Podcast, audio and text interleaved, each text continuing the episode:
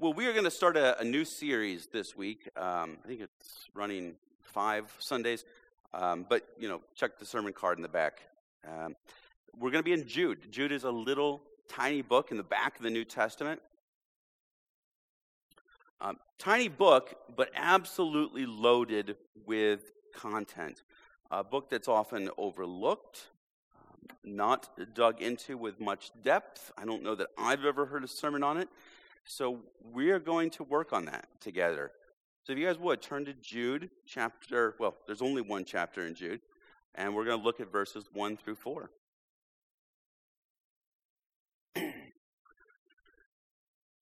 Jude, a servant of Jesus Christ and brother of James, to those who are called beloved in God the Father, and kept for Jesus Christ. May mercy, peace, and love be multiplied to you. Beloved, although I was very eager to write to you about our common salvation, I found it necessary to write appealing to you to contend for the faith that was once for all delivered to the saints. For certain people have crept in unnoticed, who long ago were designated for this condemnation. Ungodly people who pervert the grace of our God into sensuality and deny our only Master and Lord, Jesus Christ. The first hundred years or so of this new republic, the United States of America, were a mixed bag religiously. That's true now, but for different reasons. Um, although we're always a product of our heritage, we're always a product of our, our DNA, so to speak. But America, after all, was a, was a product itself of the Enlightenment. Uh, it, it was deeply steeped in Enlightenment thought, with deep devotion to the philosophies of men like John Locke. And on one hand, religious toleration uh, allowed for a wide variety of Christian denominations and non Christian religions to thrive in the New World. On the other hand, philosophical deism, the idea that God is the creator and above and beyond this universe, but has little to do with the universe. He doesn't intercede, he doesn't listen to prayers, no miracles or anything like that. Uh, this philosophical deism gained tremendous traction inside and outside of American churches. And within the churches, that almost always included Unitarianism, the belief that God is not a Trinity. As the United States left the period of the Enlightenment and moved into the period we call modernism, there was a growing suspicion of historic Christian belief. Frankly, in, in many cases, it was not suspicion, but flat out rejection. Some were openly arguing for a modernistic version of Christianity, a Christianity that the modern mind could accept and tolerate. And while the philosophical basis of modernism was a bit different than that of the Enlightenment, within the sphere of religion, it often led to similar conclusions. For instance, a denial of the miraculous. And so, by the late 1800s, uh, many of our churches in this country and many of our denominations were, were facing a bit of a crisis.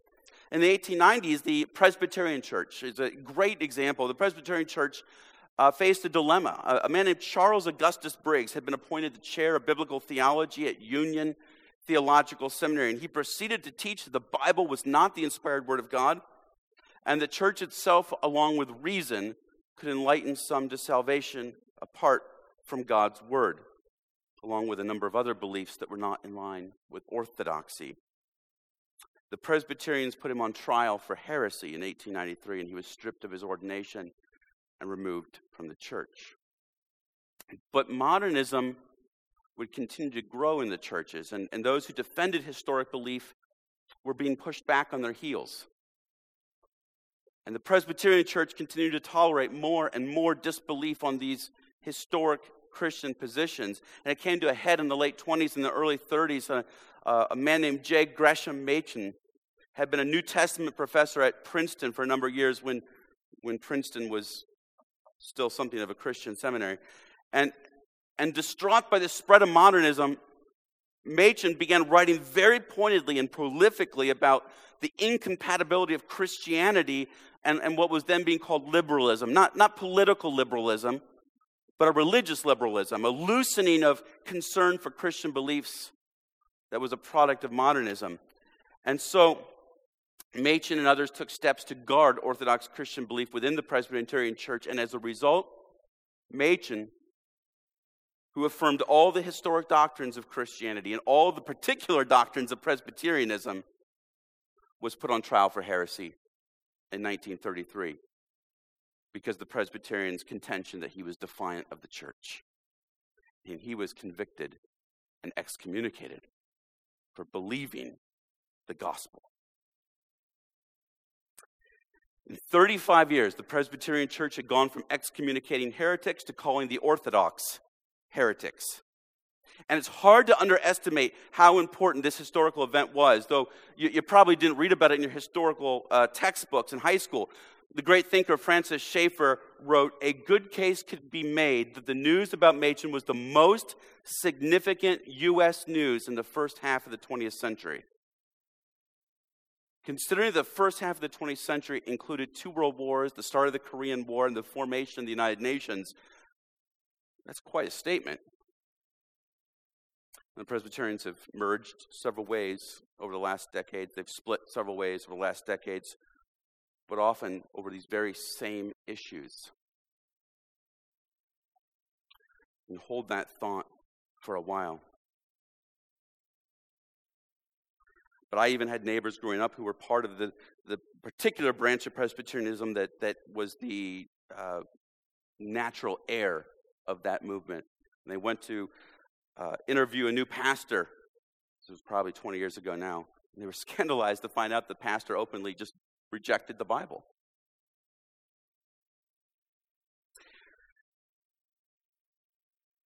In Jude 1 through 4, really in the entire letter of Jude, Jude has a message to the Christians he's writing to contend for the faith. And, it, and it's particularly the heartbeat of these first four verses. Although modernism wasn't typically friendly to Christianity, and neither was the Enlightenment, neither were the philosophies and the, and the movements in Jude's day. In fact, I think we see a common pattern. The culture of the world will always be at odds with the culture of the kingdom. And so there will always be a call to contend for the faith. However, in this message, Jude breaks it down like this Jude has three quick messages for his congregation that he's writing to, perhaps congregations plural. Don't panic. Take up arms and know your enemy. Don't panic. Take up arms and know your enemy. The first idea, don't panic. It's swallowed up in the greeting of this letter, so we have to look into that a little bit. And ancient letters began with the name of the sender, uh, then the recipients, and then usually a prayer or wish for the recipient's well being and an introductory statement. So our letter, Jude, begins that way too. The letter's from Jude, a servant of Jesus Christ, the brother of James. This is almost certainly the Jude who happened to be one of Jesus' brothers.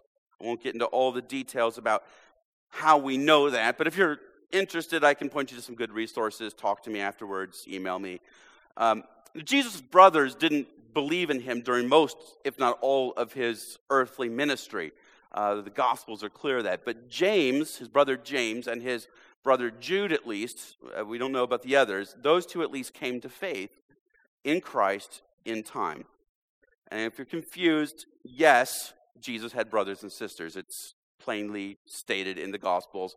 Uh, and, and, moreover, it's almost certain that those siblings were born from Mary, which means no, Mary was not perpetually a virgin.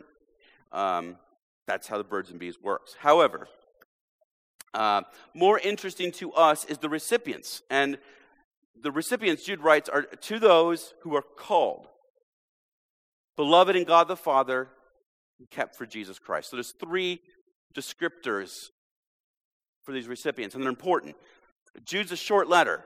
You may have read it already, uh, seeing as how I was preaching on it, and you know, we, we put that out there so you guys can read it ahead of time. And you know, maybe you didn't stop at verse four because it's so short. And if you did, you know it's a pretty scathing letter.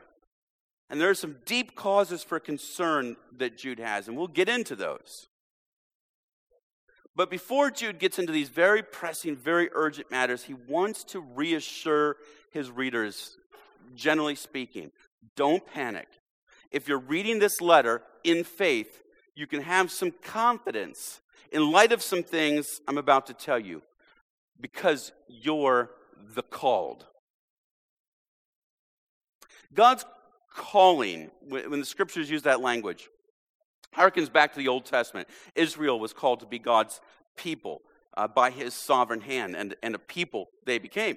Uh, so now God has called a people his church. And calling is similar in this sense to inviting, but it's a much stronger word when God is the subject because it's, uh, it's sort of an invitation uh, by which God does not get denied.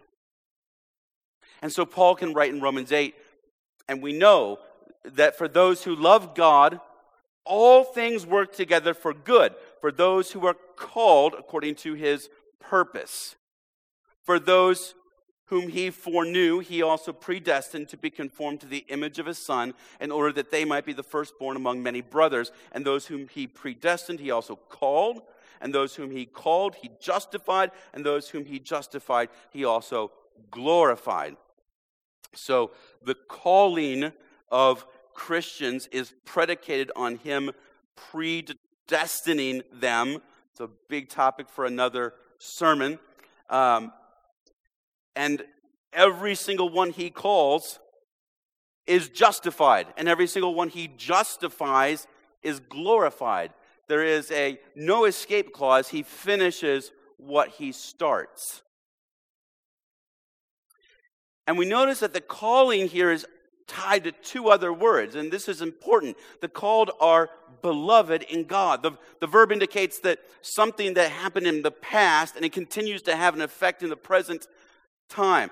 Uh, they were being loved with the result that they are being loved. It, it, it's an ongoing reality for them. And the locus of that love is in God.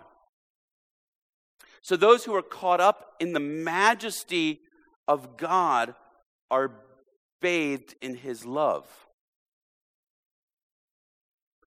And being called is inseparable from God's love. And the second verb, it says kept. It likewise suggests a definitive action that was taken in the past that has a continuing benefit to those who are kept.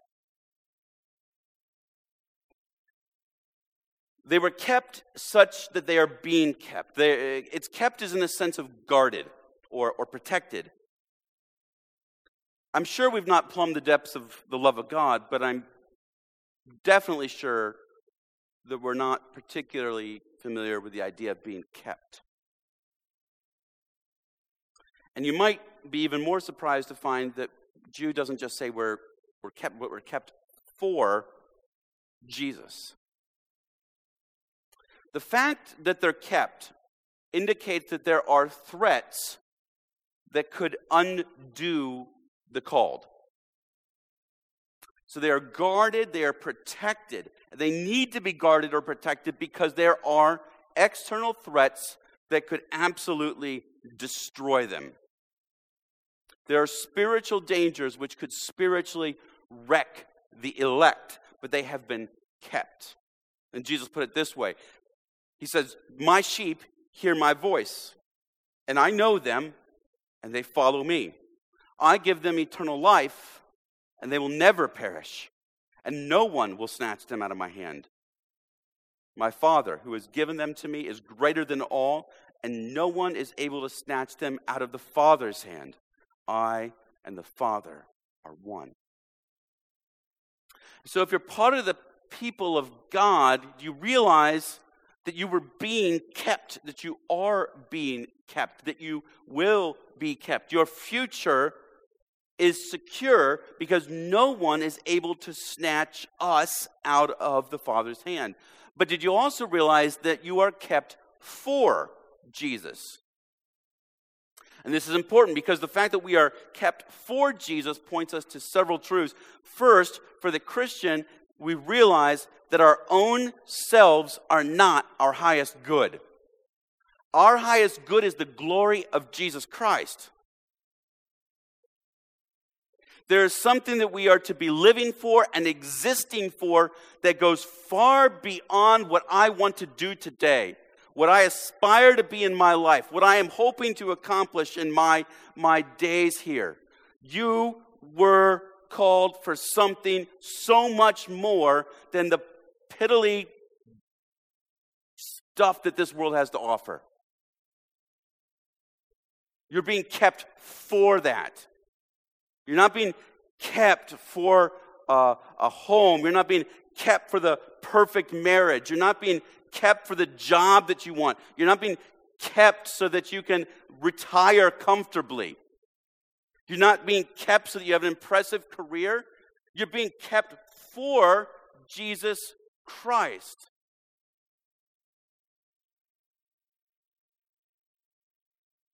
And everything aside from that, you know, it, it can be snatched from us so quickly.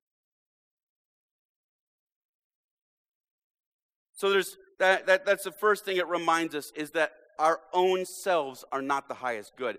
But second, it reminds us that we collectively, the church, we're, we're likened to a bride awaiting a bridegroom, Jesus. And there's an eschatological idea. Eschatology is end times stuff. It's a study of the last things. That's eschatos, last. Um, and we Christians are taught that Jesus will return. And when he does, we'll be symbolically wed to him for eternity. If we were lost, it would be Christ's loss. But we are kept for him. Now, Jude's going to get into some deep stuff, but, but step back and consider that if you're a Christian, this reminder to not panic has enormous repercussions. No matter how difficult obedience to Christ might seem, and at times it is very difficult, He has promised we will not fall away. He will give us the strength to endure. So much so that um, whether or not you endure in the Christian faith is the surest test of whether you were ever in the Christian faith. Those who are brought into the Christian faith truly and surely are the ones who will endure to the end. And if you fall away, the scriptures testify that it's evidence you were never there in the first place. And so the surest test of faith that we know in scripture is that you endure to the end through the difficulties and trials of life. I've spoken recently, both here and in private, to some of you and I'm becoming more and more wary that obedience to Jesus Christ will be difficult for American Christians. That hasn't always been the case, although in the early 1900s it often could be. But I do think our culture is making demands of loyalty from a variety of sides. And we will more and more be pressured to throw our hat in some ring of loyalty to compromise at the edges our devotion that should be solely given to Christ.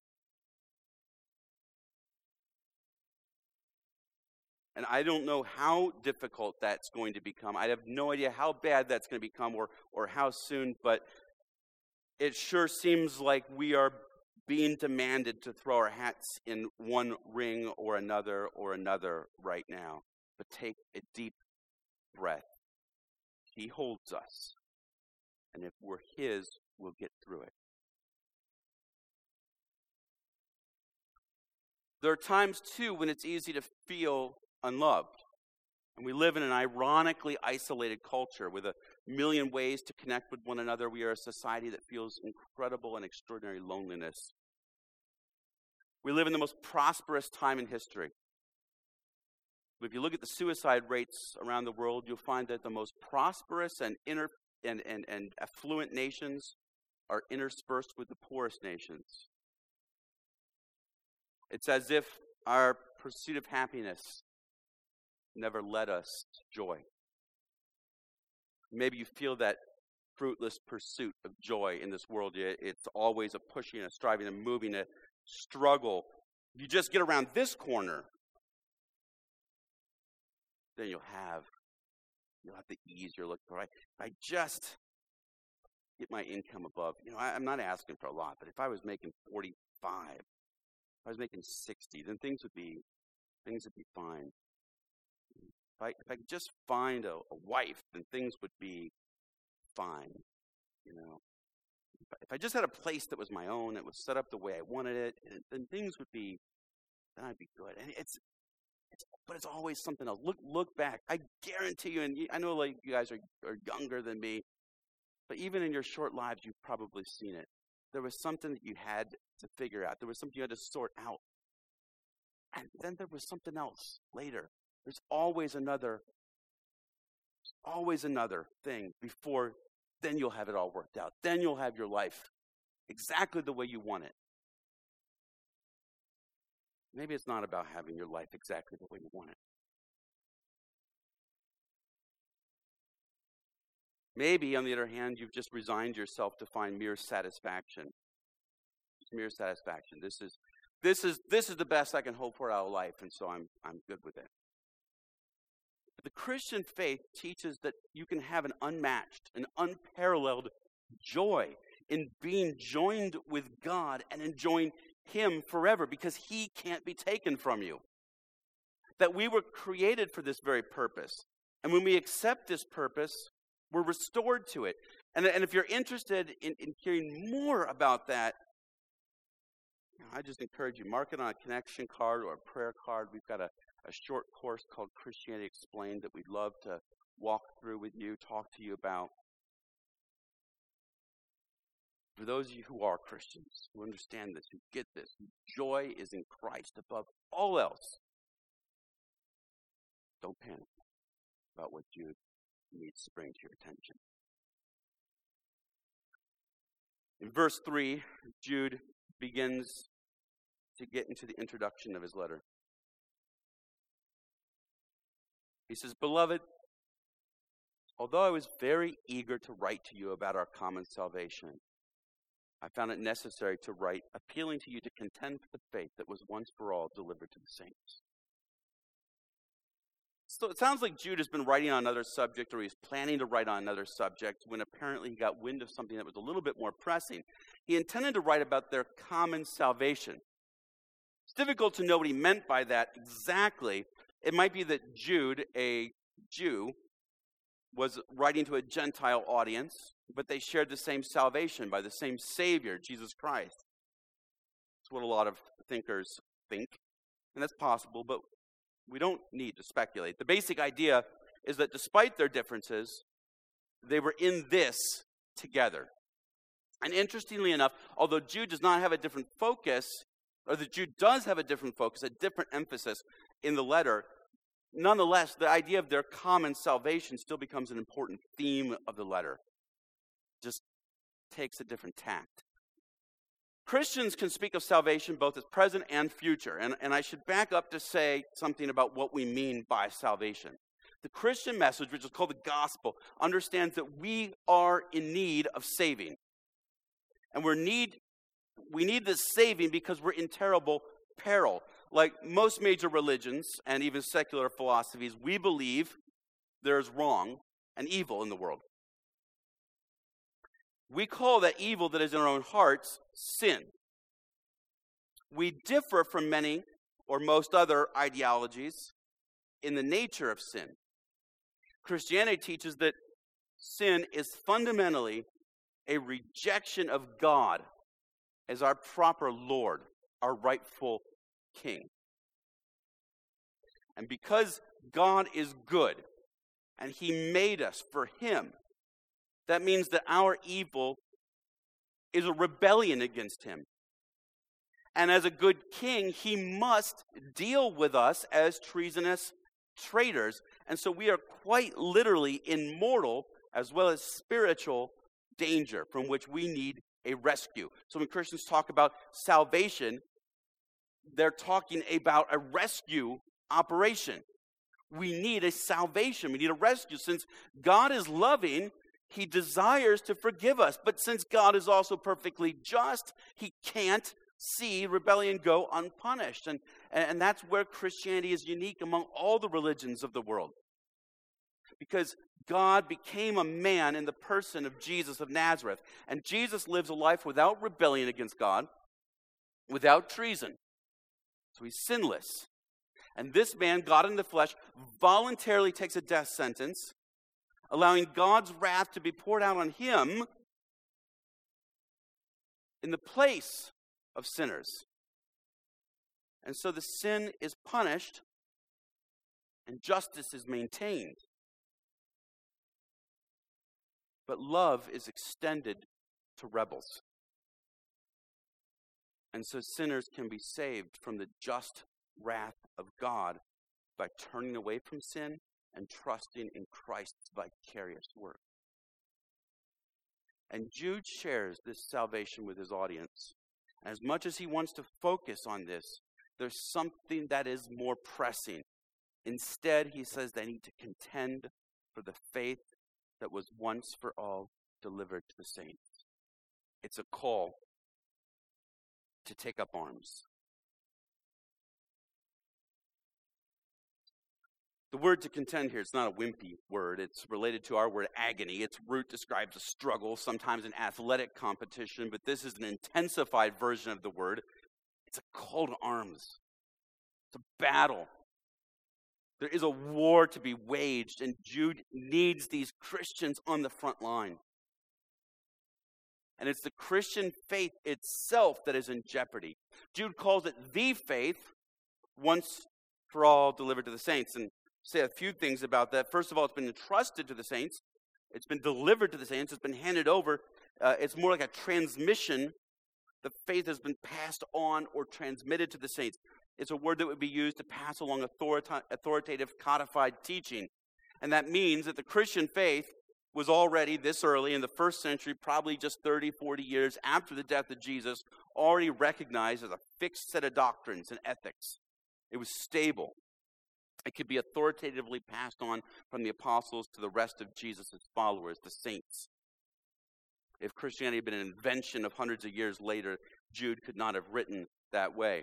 But the word once for all is added here. And that's important because the Christian faith was delivered once and it needs not be repeated. It's a mistake that many cults fall into, like our friends across the street, who believe that there was a great apostasy and the entire church left the Christian faith within the first two or three centuries of Christianity, but that their organization many, many, many hundreds of years later, recovered and revived the true Christian faith. That's a lie. The faith was delivered to the saints once for all time.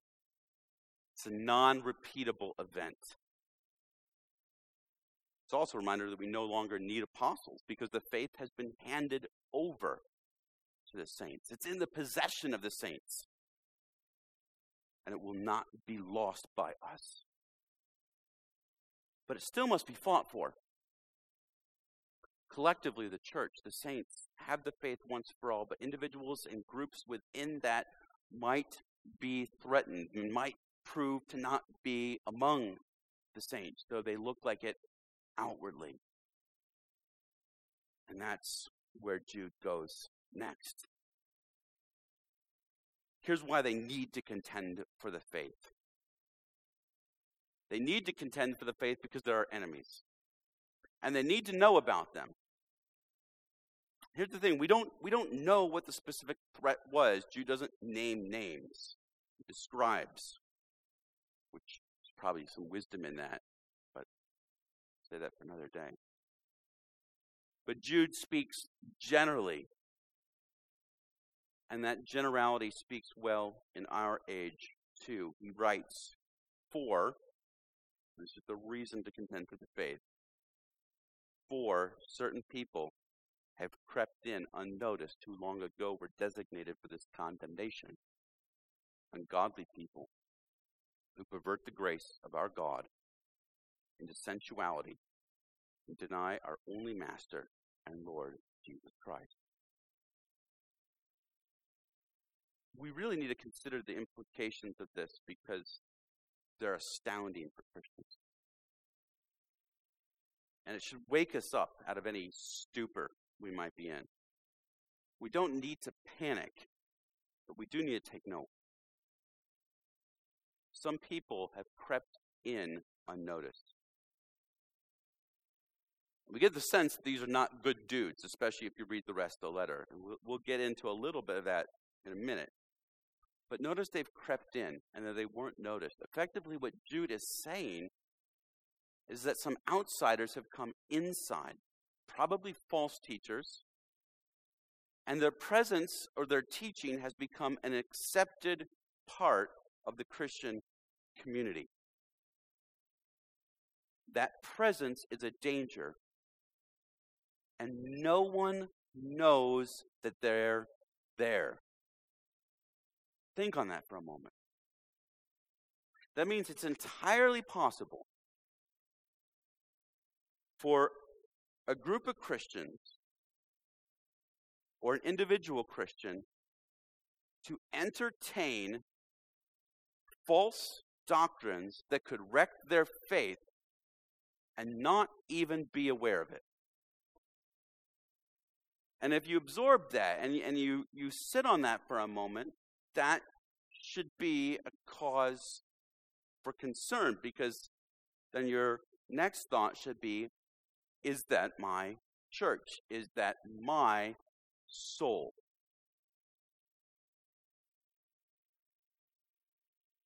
Our tendency is probably to think, well, I'm better than that. I've got it Jude is writing to people that he's got utmost confidence in, in the norm, in the general. But even there, people that Jude has utmost confidence in, that he can remind them to not panic. You're chosen, you're beloved, you're kept. But I'm worried that maybe not all of you are.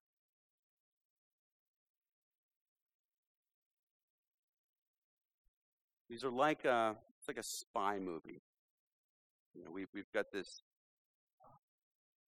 what's the thing that's in the, the news? I, I, don't know the, the woman's name, but there was this, this, apparently, at least this is the accusation, there's this Russian woman, right, who's like infiltrated the NRA and and of the ranks and, and, posing as a republic or not a republic, a, uh, a Russian um, gun rights activist, and, and but really she's just manipulating uh, political forces this is the accusation against her within the United States. So she's she's slipped in as a friend, and uh, even though she's different, you know, she speaks with this Russian accent and all this stuff, you know, but she's accepted as close enough, and you know, at least it, whether it's true or not, I haven't looked into all the news story on this. Been too busy this week, but it's fascinating that, that somebody could slip in an organization who doesn't belong, if it's true, you know, and and undermine it from within. The reality is, unless we are vigilant, these dangers to the faith can sneak up on us. They're disguised in various ways. The, the uh, things that we love, admire, or respect can be a Trojan horse. I see different varieties of how we do this in, in culture, in, in the church. There's the adopter.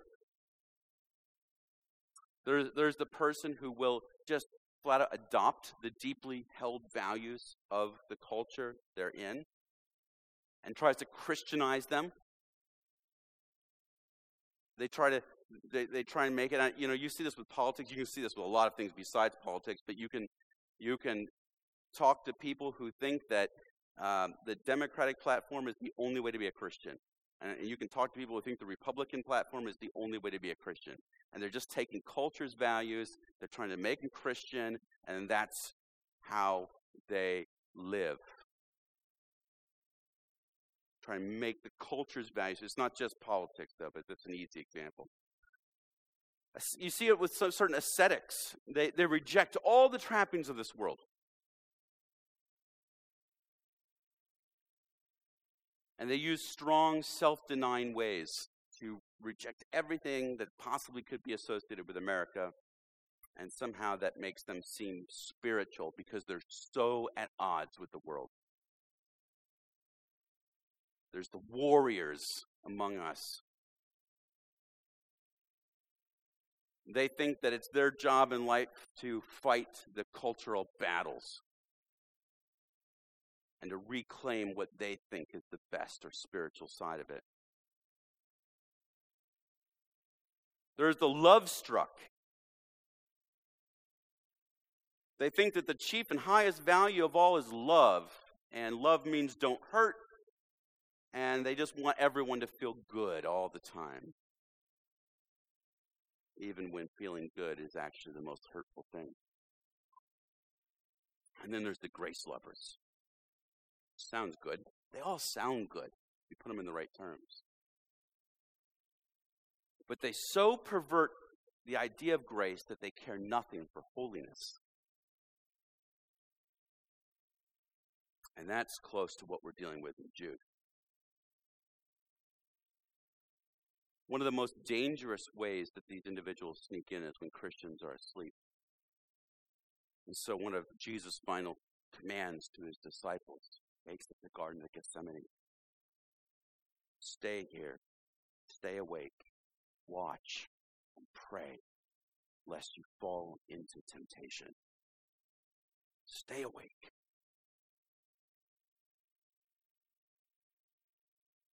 And there's too many of us who are asleep. We don't know the faith that was once for all delivered to the saints. And so we don't clearly see the slippery paths that are taken by these intruders. And the good news in that, Jude says that they're destined for condemnation. We'll tackle more in a, a future sermon because that's what he kind of gets into in the next verses after this passage. But notice how he describes them He describes them as ungodly, which is a word to describe those whose lifestyles are at odds with what holiness demands. And then the most specific charge we have here who pervert the grace of our God into sensuality. It seems that from the earliest days of Christianity, there was a perverted, corrupt maligning of Christianity. And it goes like this Salvation is by grace, and it's by grace alone. That is this common salvation that is shared by Jude, his readers, the members of this church, and millions of others around the world. And it was not earned. Salvation was not earned, it's freely given through faith. Faith in the substitutionary sacrifice of Jesus. But that led some to scandalously claim that if salvation is by grace, then by all means let us live out the pleasures of the body in this world. Sin is forgiven, and I'm going to spend eternity with Jesus in heaven. So I'll live the way that feels best now. That can take different forms as well, whether it's rejecting the law of Christ. Uh, you know, you've probably met or know or heard of, or in your own heart, you reject the law of Christ. You act as if there is no law of Christ, that there are no demands on you as a follower of Jesus Christ. And so you choose to live the way that makes you feel good. Or you excuse the law of Christ. You know there's a law of Christ, but you live in a way that you sort of just excuse your behaviors and the ways that you don't fall in line with Christ's demands for you. You want to have an excuse for why it doesn't work for you.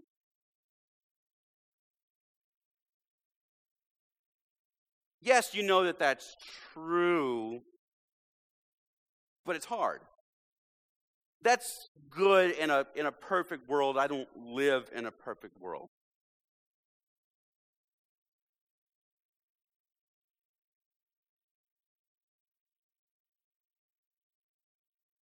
But these Christians, so called Christians, were living in a way in which they were probably urging others, and certainly for themselves, living in such a way to satisfy whatever made them feel good in their bodies. Now, that could be very broadly speaking, uh, but in general, the word would point to things like indulging in food, indulging in drink, indulging in sex, indulging in, uh, again, things that have a very sensual nature to them, that are connected to the senses, that are connected to the body, things that make you feel good. In our culture, that would probably also include uh, drugs and alcohol and things like that. It's, it's a living for the pleasures of the body. They were redeemed, they were forgiven, they were going to heaven. And so, what does it matter if they have sexual relations outside of marriage? What does it matter? They have grace. So, what does it matter if they look at porn? They have Jesus. So, what does it matter if they get a little wasted at the party? Jesus died for that, didn't he?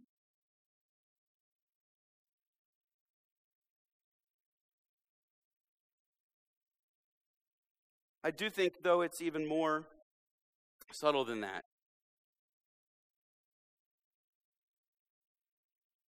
It's this idea that we're for Christ.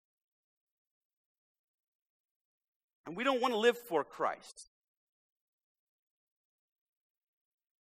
And we want to take an easy path.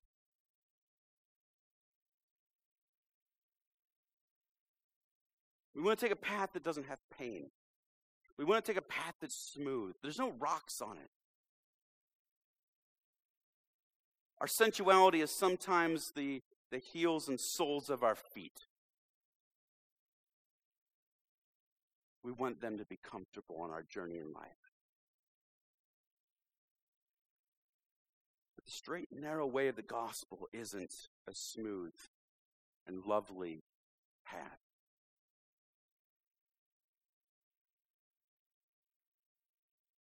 But the reality is here, listen to what Jude says that in their excuse of how they live for their own pleasure, they deny our only master and Lord, Jesus Christ. The Bible is, is, is replete with examples that this is no way to live. Paul, Paul responds to the criticism that, well, if we're saved by grace, then we can live the any way we want. He says, by no means, may God forbid it. And, and let such a person who would teach such a thing just be utterly cast out. Paraphrasing a little there, but that, that's his emphasis is no. That's not it at all. You've been forgiven, you've received grace, you've been saved, then by all means live for holiness, live for righteousness. Don't see how much you can excuse. In fact, arguably, if you're living in such a way that you can see how much Jesus' grace can cover you, you don't know Jesus at all. Get out. Let's be real here. If we're seeing how much we can get away with in the love of Jesus Christ, you don't know the love of Jesus Christ. And so Paul can write in 1 Thessalonians 4 3 through 8. But this is the will of God your sanctification Pause there a second. We're all, aren't we always trying to figure out God's will for our lives? And yet, the Bible tells us God's will. It's, it's never whether I should take this job or not. The Bible never will tell you whether to take this job or not, or marry this girl or marry this boy. The Bible never tell you who to date, where to live. It's not there. I've looked. But here, here is the will of God, your sanctification, that you grow in holiness. That's the will of God.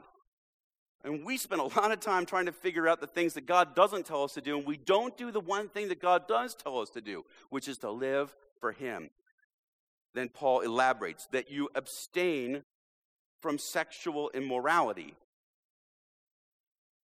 that each one of you know how to control his own body in holiness and honor, not in the passion of lust like the Gentiles who don't know God that no one transgress and wrong his brother in this matter.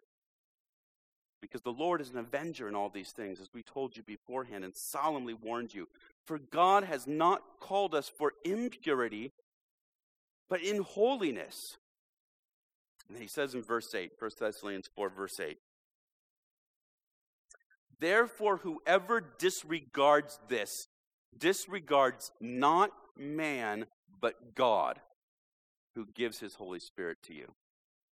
That's strong stuff. That doesn't make you step back and evaluate. You're either like super Christian or you just don't get it. And since I'm not sure there's any super Christians, I'm scared for you. I'm really, literally scared for you.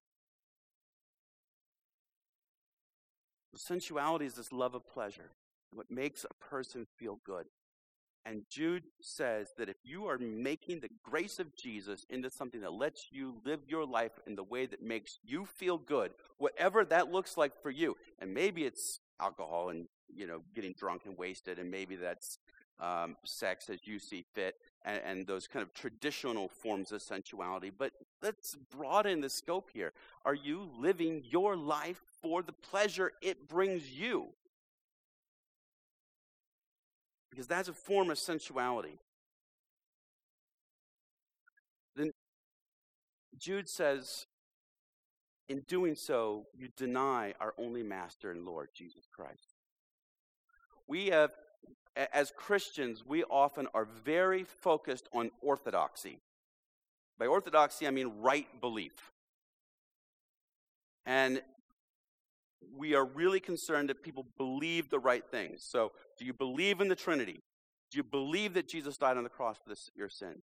Do you believe that he rose again from the dead? Do you believe that if you place your faith in him and you repent of your sins, you turn your back on him, that you will be restored in right relation with God and be forgiven and receive eternal life? But oftentimes we overlook orthopraxy, right action, right living. And orthopraxy for the early Christians was just as important as orthodoxy, and they're connected. If you've got the wrong idea of God, for instance, if you've got the wrong idea of grace, it'll lead you to wrong practice. But it's very often our practices that we see. We don't see beliefs, we see practices. And too often, we've been really good in the church, big church with a big C, of making sure that everybody believes the right thing and not caring how they practically live that out. And so we, we get abuse and we get, um, you know, adultery and, and, and we get uh, tolerating rapists in our churches. Uh, we talked about that last week in our, our members meeting.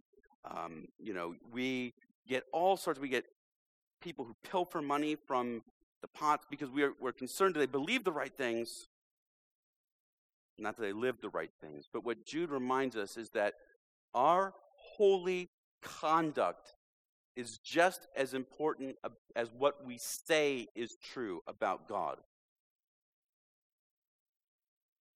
And if what we say is true about God then gets mixed with the practices and habits of a fallen world, we have just as much denied Jesus as if we had said, He is not God. And that's a scary proposition. So, brothers and sisters, if you're here, contend for this faith because there is a war for the soul of the church of Jesus Christ. There's a war for your very soul as an individual. Seeking to compromise the good gospel and grace of our Lord Jesus Christ and to turn it into something perverse and wicked. And it very well may come in without you noticing it. And so we have to stay awake. If you are living this way, if you are living your life for you, if the pursuit of holiness is not a concern for you,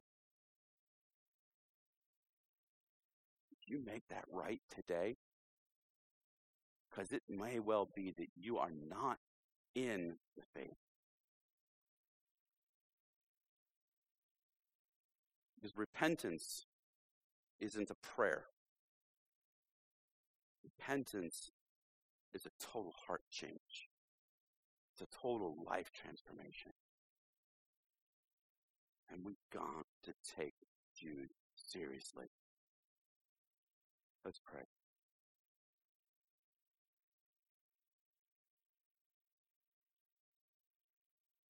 Heavenly Father, we hear these harsh words from your servant Jude, and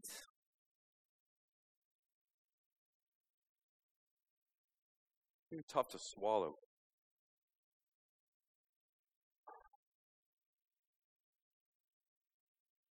I know my temptation, God, is to shove that out of my mind. Just reassure myself I'm okay, I'm okay, and then just don't think about it because then I can't be convicted if I don't think on it. Oh, God, don't let me do that. Don't let us do that. Let us dwell on your word, its ramifications. Let it sink deep down in our hearts and convict us of sins on the surface and convict us of rebellion that is deeply buried, that hides. Wake us up out of our stupor. Let us watch and pray we don't fall into temptation. Let us guard one another so that even when one of us has our eyes grow droopy and weary and threaten to close, that our brother or sister slaps us across the face and wakes us up, hands us a cup of coffee, and says, Let's go. Make our eyes open to, to see the ways that the, the loves and pursuits and passions of our culture might secretly sneak in, and that we might adopt them as our own to, to perversely baptize them and call them spiritual.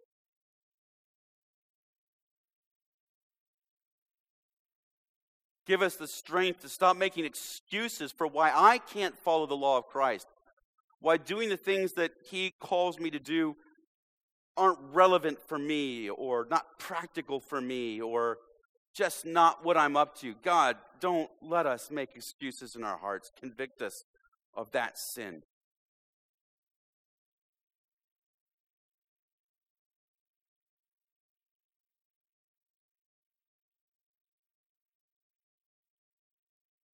Help us to bravely contend for the faith. In Jesus' name I pray. We pray. Amen.